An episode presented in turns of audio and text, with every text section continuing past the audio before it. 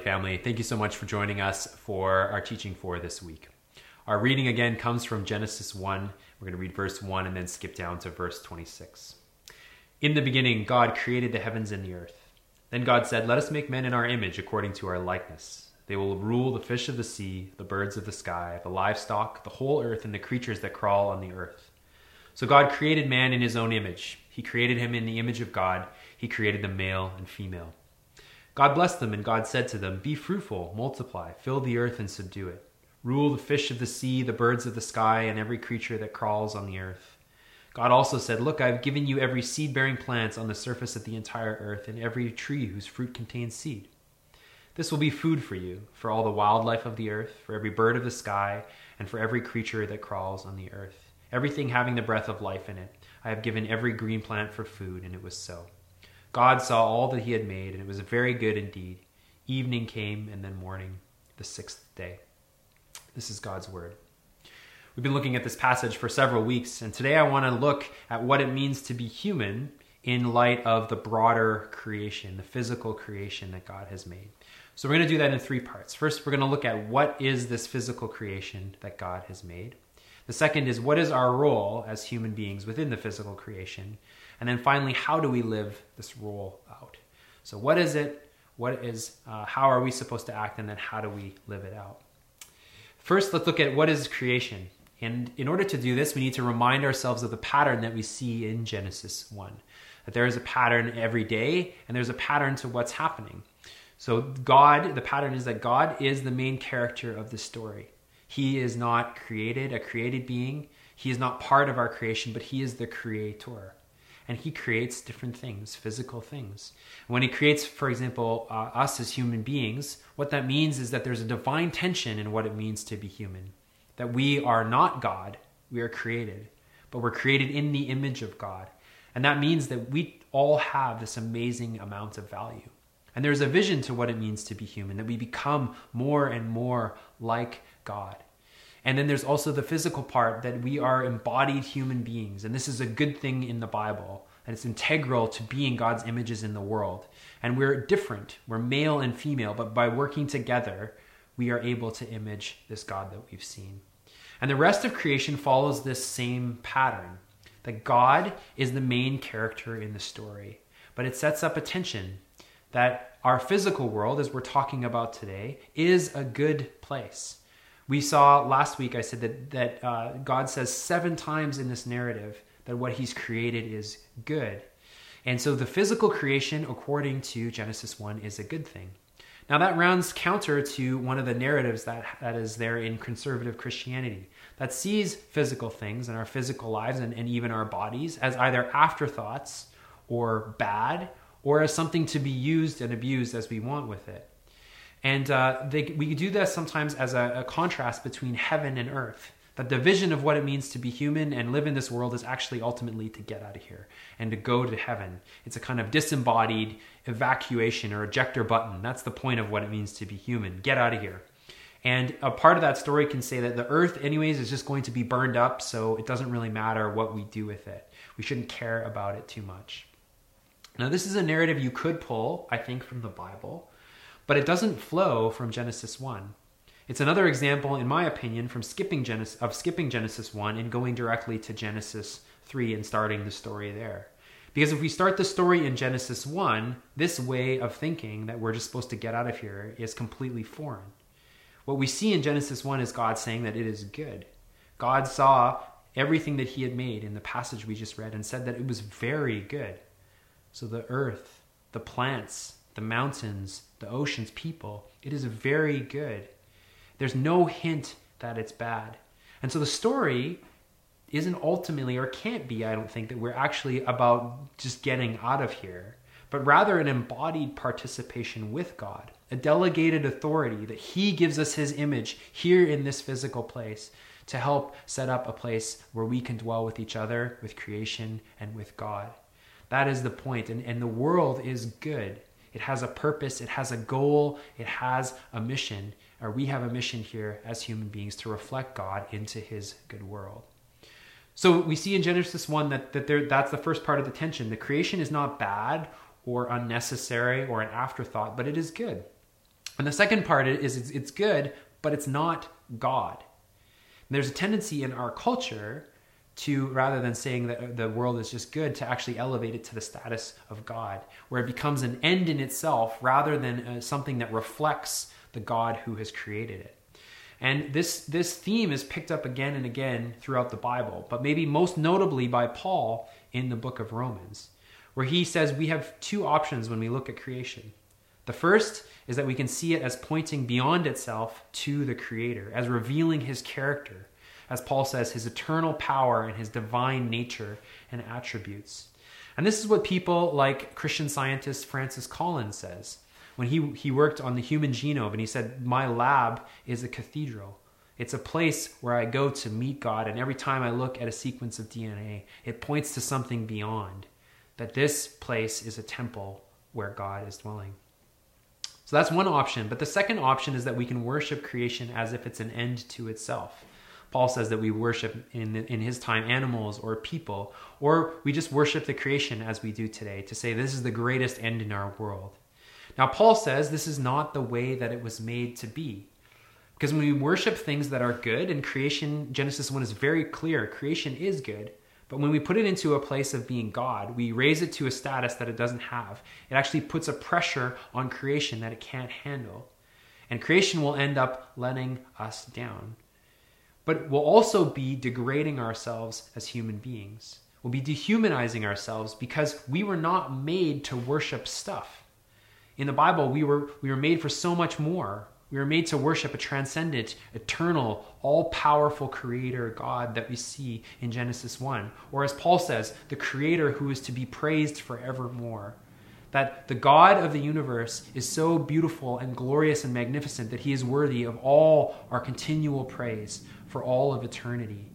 And when we worship anything less, even things that are good like creation, when we move that into the space of God, we are living for less than we were made for. And so, as beautiful as a sunset is at Stanley Park, or as beautiful as climbing the Chief and looking down and seeing uh, the ocean and the mountains and the trees, these things are, are not ends in themselves, but they're signposts in the Bible. They point to an even greater reality of an even greater creator. And until we see that, Paul says, we'll be living for less than we were made for. So the creation is good, but it's not God, just like we've seen as everything else that's been created. So, now what is humanity's role within this good but not God creation? Well, as we've seen before, humans are to reflect God. We're made in his image and to become like him. And that means we're to carry out the work that we've seen God already doing in Genesis 1. And I want to look at this through this verse in three parts, or through these verses in three parts of what it means to image God as his uh, as his rulers in the world. So let's look at it in three parts. Verse 28 says, Be fruitful, multiply, and fill the earth. So this is the first thing that we're called to do. And it's pretty evident from uh, the passage that this means to have families and make babies. But this goes beyond just a practical call it's something very beautiful in the story of Scripture. And if you remember to some of the other ancient Near Eastern creation narratives, having having babies is something that's either used, you know, God's come and do that to people, or it's something that's necessary, or it's just an afterthought. Uh, it's something kind of dirty that happens. But in Genesis 1, uh, having babies and, and making, making children is a beautiful and amazing thing. Because every time that you have or make a kid, you are imaging God by working together Remember, the vision of what it means to be human is embodied people, different, male and female, coming together. And this is how God has created us to image Him. Secondly, we share in the divine work of creating human life. That's what we see God doing in the world. When we are having kids and when we're getting ready for kids, we're doing what we see God doing in Genesis 1 is to create a space where we can bring new life into the world, the images of God. And then finally, we're passing on the divine image. This is what God is doing in Genesis 1. He creates the world and then he puts his image in it. And we're joining God when we have bring a new life into this world. Every time that we celebrate a new baby is here. We're celebrating that someone has passed on the divine image that will carry on into the next generation. And this is absolutely a staggering idea. An honor in the narrative of Genesis 1 of what it means to multiply and fill the earth. Now, I don't have to deal or time to deal with all the questions that this bring up, brings up, but I do want to quickly talk about two of them that might be on your mind. The first is um, what does this mean for those of us who are single or can't have kids or don't have kids? You know, can we still play a role in the story? Well, Jesus, uh, in his ministry, at the end of his ministry, he restates Genesis 1. And he says, Go therefore and multiply. But he's not talking about uh, multiplying physically and having more kids. But he says, Go therefore and make disciples. Multiply by uh, spiritually, by making disciples of all nations. And this is the call to all of his followers now. Not to make babies necessarily, but to make disciples. And this is something that all of us can do. For those of us who do have kids, we have built in discipleship in our lives. We have these new images of God that we are called to, as Ephesians 5 says, help to grow up into the image of Christ and into, to be a reflection of God in their lives. If we don't have kids, uh, there are people that God says He's placed into our lives. And, and they are all images of God. And we are to invite them and proclaim to them this story of what it means to be human and invite them into the story of God and his unfolding creation in the world and to help them to see Jesus as the true image of God and then to call out in them uh, to become more and more like the image of God. And I want to say, if, if you uh, don't or can't uh, have kids, I want to make another plug to you that this is a, a, another amazing way for us to participate in God's story is by fostering and adopting, which is something that we um, have a lot of in our community and are very uh, thankful to have as part of our community and part of God's family. So that's the first concern. The second concern deals with overpopulation. You may have heard of this because Prince Harry and Miley Cyrus are all endorsers of this view that there are too many people in the world. I did a bit of research on it because I didn't know a lot about this uh, perspective, but it was originally uh, created by an economist and a Christian named Reverend Thomas Malthus in the early 1900s. And uh, the population, his, his main idea was that population growth will outpace food production, and this is going to lead to disease and famine and war. Now, in general, my understanding is that he was incorrect. Food production has actually increased exponentially at the same rate or faster than the population. But there still is a problem. And the problem is that if everybody lives as we do in North America, which is consuming as much energy as we do, creating as much waste as we do, and emitting as many pollutants as we do, then the growth of our population is actually unsustainable. We're living in an unsustainable way in the world. And so the problem isn't overpopulation. The problem is that everybody wants to live like Prince Harry or Miley Cyrus. And this leads us to the next two points uh, that we want to talk about of what it means to be made in God's image. Let's continue to read.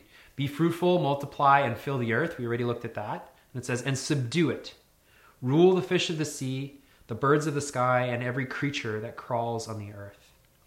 There's two key, team, key terms here that I want you to see subdue and rule.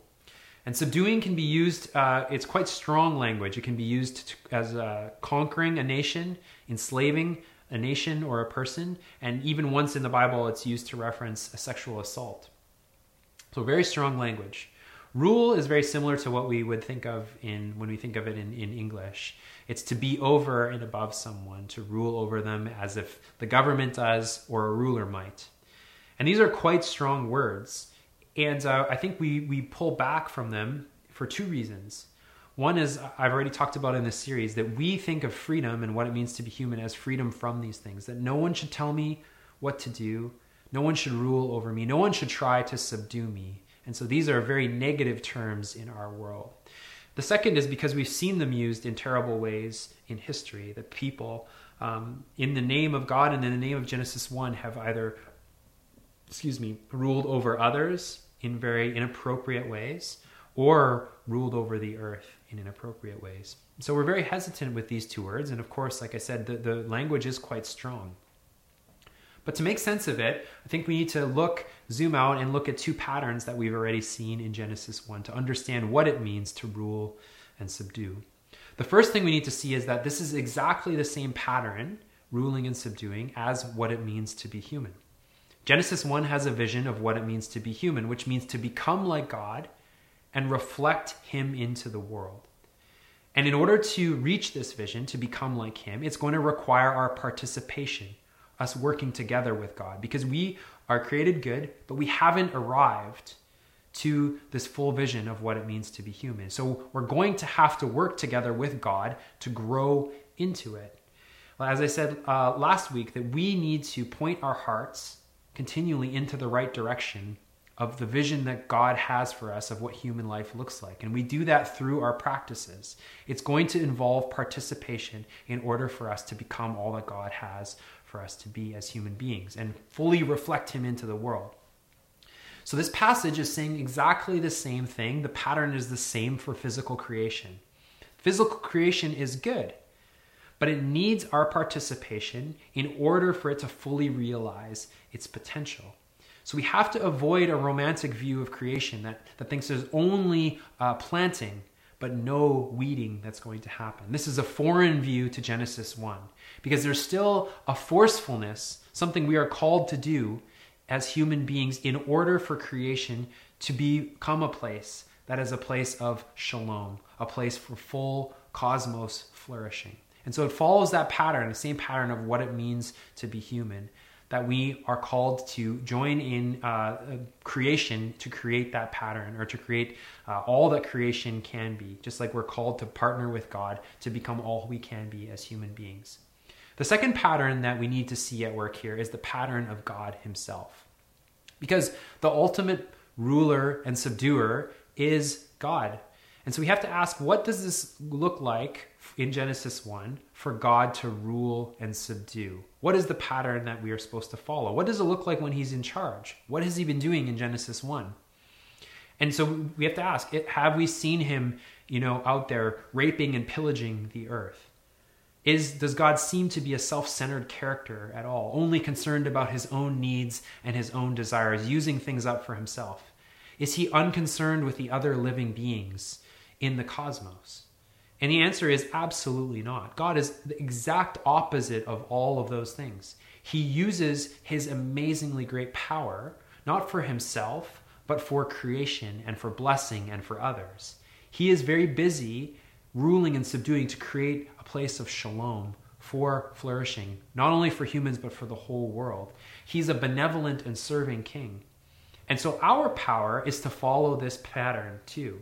Ruling and subduing is not absolute or unfettered power in the Bible. Rather, it's delegated power, and we exercise dominion on behalf of God, whose world we live in. And so there's a, blue, a blueprint, sorry, for what our ruling and subduing are to look like. And that blueprint is God Himself.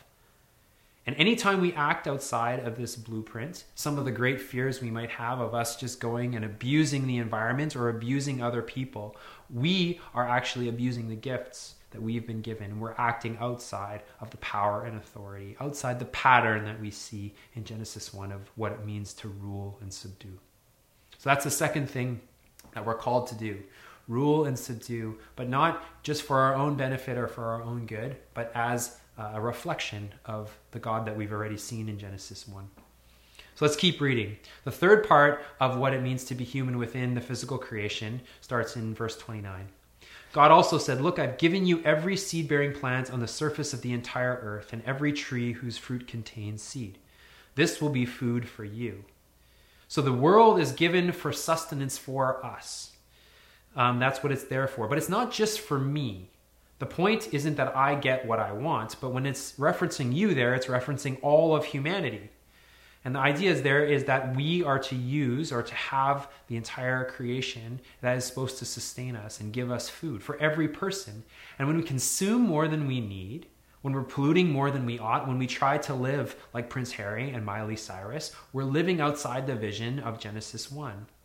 And I want to say that most people, or the people that are most affected by our overconsumption, by our North American style of life, are actually people that are living in the poorest places, in third world conditions. That's where the negative effects of the destruction of creation are felt more, most accurately. But the creation isn't just meant for us. Let's continue reading.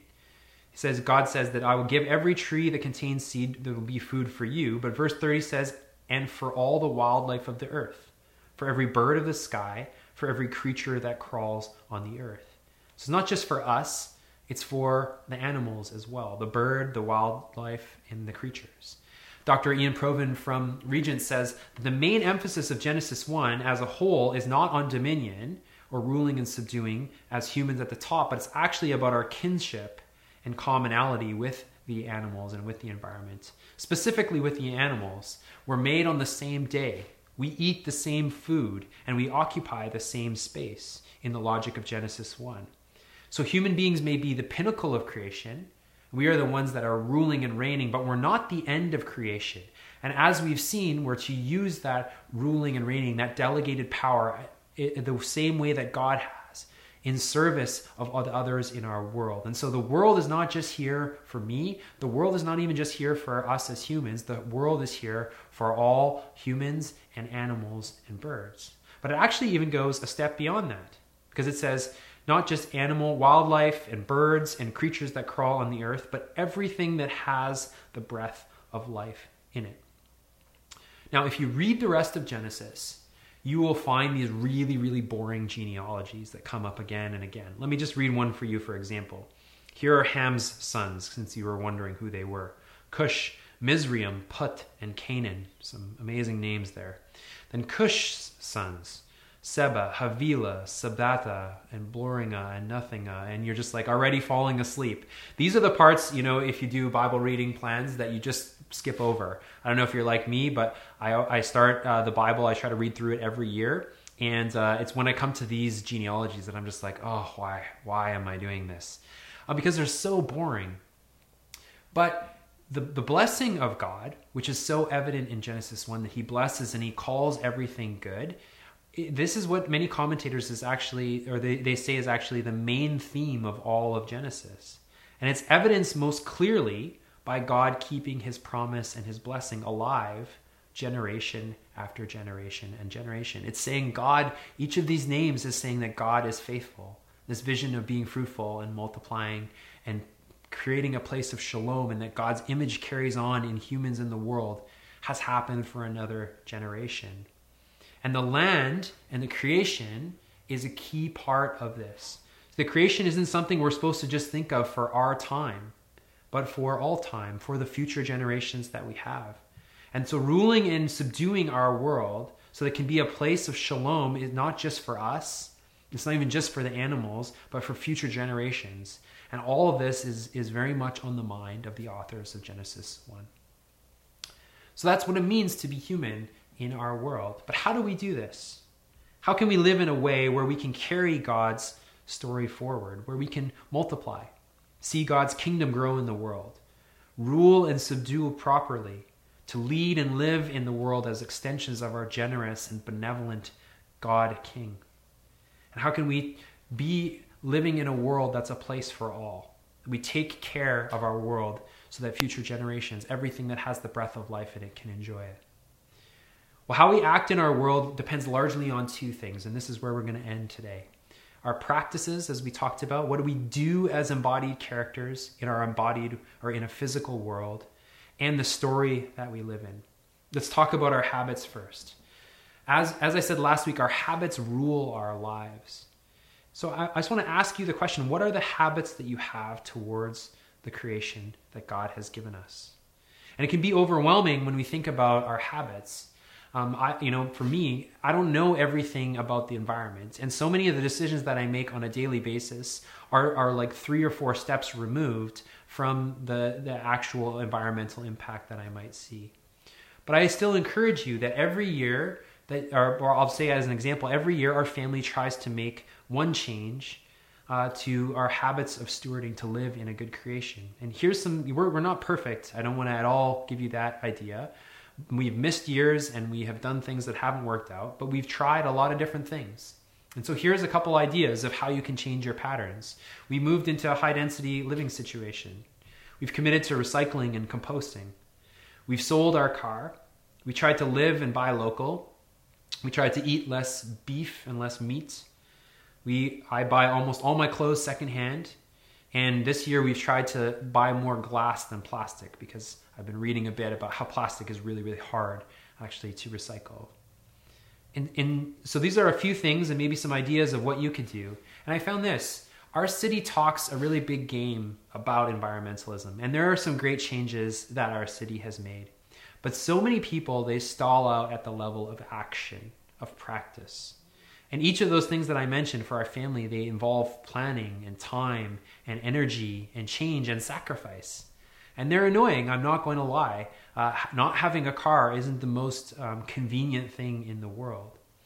But there are opportunities, each of them are opportunities for us to check what story we live in and which way our practices are forming us. Are we, are we living into the story of being God's images and caring for his world? Are we living in some other story? And we, as followers of Jesus and, and people who have been rehearsing this story now for weeks, have a chance to, to live it out, to live out what it means to be God's images in the world. And I think that we actually have a chance to live it maybe in a way that the people in our um, in our city don't, as much as they care about environmentalism, environmentalism, because we have a stronger story, a story that allows us to sacrifice about a God who has gifted us and made this creation and called it good, and we are called to participate in it. So that's our practices, and I encourage you. Those are just some examples of things that we've done as a family. Don't definitely don't have to do them all, but I encourage you to think through what is God calling me to do um, how can I practice into the world as a way of being God's image and living into the calling that He's given me. The second thing that Genesis calls us into is, or the way that we can live into this vision of what it means to be human and stewards of God's world, is, is to understand, uh, to live in His story, where the world is a gift. That's what Genesis 1 invites us to. The world is ultimately God's, that He's created everything. Psalm 24 says, The earth is the Lord's and everything in it and he gives it to us as a gift. God doesn't need this world, but he creates it. We need it, so he gives it to us. And it's his grace and good pleasure throughout, his free gift and an act of complete gratuity. One author said there's nothing that stands outside of this economy of divine donation in Genesis 1. Therefore, we should approach the physical world and God's creation not as a given, but as a gift. And as we've seen, being human is a gift too. Not only the fact that I exist, that I have the breath of life in me for today as long as I do, which is itself a gift, but Genesis 1 says that each one of us has the amazing gift of carrying the name of God into the world, have the ability to reflect Him and become like Him. These are all gifts in the Bible. God says, You are my image, and the world will know and experience what I'm like through your lives and through your leadership.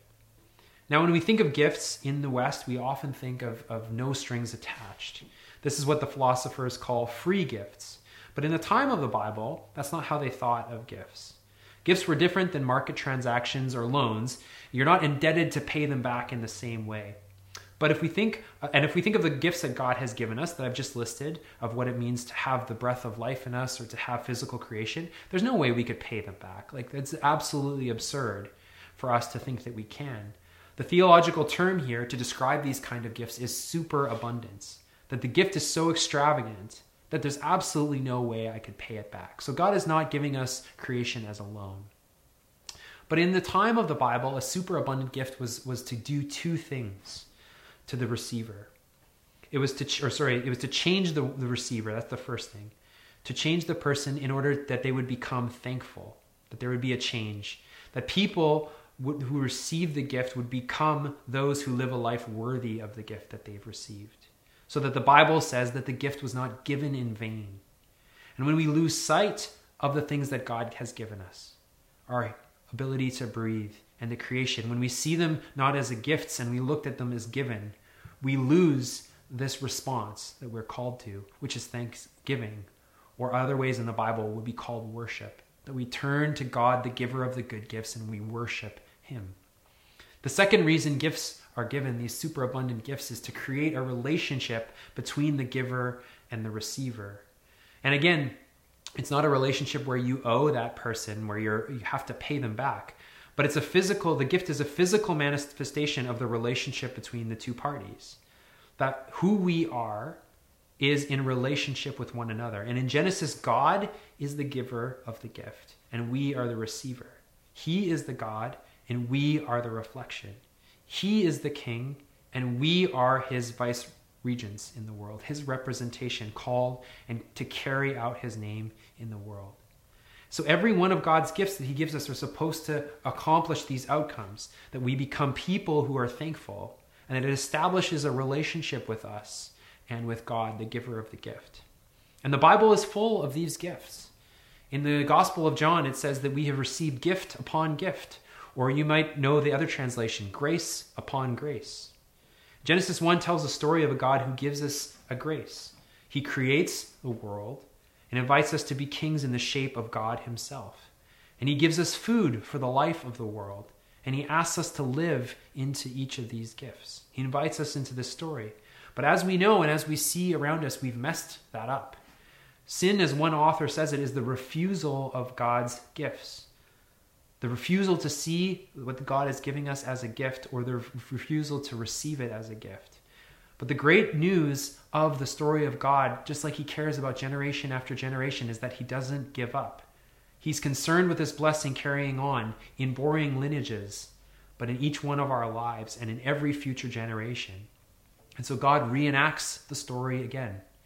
He gives him another gift. Jesus, the very creator himself, comes, the same pattern. He becomes a human and he lives fully as the kings that we were designed to be. And he gives himself and his body as the new food for the life of the world. And when we take the cup and the bread together, the communion that we do, this is what we celebrate that we receive the gift of God, of Jesus, which is a gift of re entry into the divine life but also the gift of creation. And by using physical wine or juice or, and bread, we are, we are physically taking this in. And we, we remind ourselves of the gift of what it means to be human, that we are dependent on the creation and it is a gift to us. And Jesus reinvites us into this whole story with a simple practice. That's what the table is all about the practice of this gift, of being receivers from the divine King of the world of receiving gift, the humanity as a gift, of receiving creation as a gift, and receiving the grace of Jesus as a gift, of grace upon grace, gift upon gift, of a superabundant and glorious gift that we can never hope to repay, but we can live into. That's the story that we're called to live into as followers of Jesus. The practice that we can, practices that we can do that set our hearts to this good life and this vision of what it means to be human and live within creation as people who are called to steward creation and to rule and subdue in the reflection of our Creator God into a creation that is good but not God itself. Would you pray with me as we close? God, thank you for this word. Thank you for this vision of what it means to be your representations here in the world. I ask for myself and for my family and for each one of us that you would help us to live into this vision to live in this story, to see all these things as gifts, and that we would respond in the correct way with thankfulness and with joy and with worship, and that it would change us from the inside out. That we would change our patterns of living in order to live into your story. So I pray for each one of us that this would be true and uh, you would make it more and more true of our, our community, that we would be a light into this world, people that uh, reflect your image into the watching world. So we pray that all in the name of Christ. Amen.